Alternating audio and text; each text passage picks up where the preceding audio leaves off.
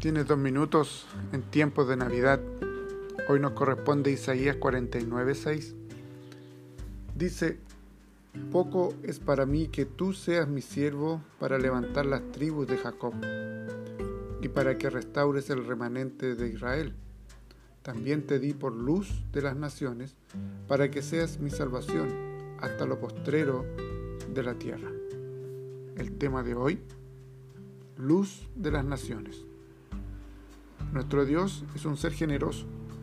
Su bondad se encuentra grabada en cada una de sus obras, el aire fresco que disfrutamos, la sonrisa de un ser querido y las flores que cortamos para adornar nuestro hogar testifican de su anhelo por compartir sus bendiciones con sus hijos.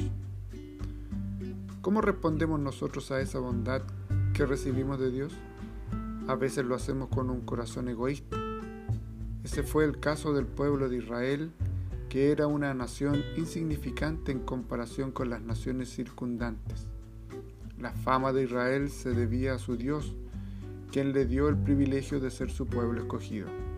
Y desde esa posición especial, Israel estaba llamado a proclamar el amor y la bondad de Dios a las demás naciones, pero no lo hizo.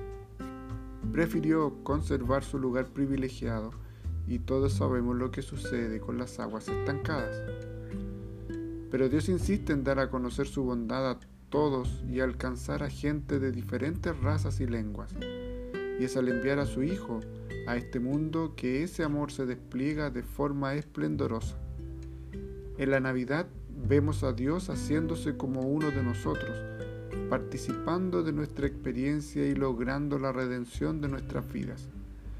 Es una gran bendición poder disfrutar de su presencia y de su amor, pero también es un privilegio compartir su bondad con aquellos que necesitan ser alumbrados por su luz. Oremos.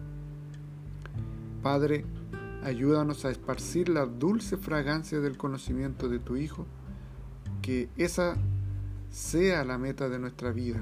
En el nombre de Jesús te lo pedimos. Amén.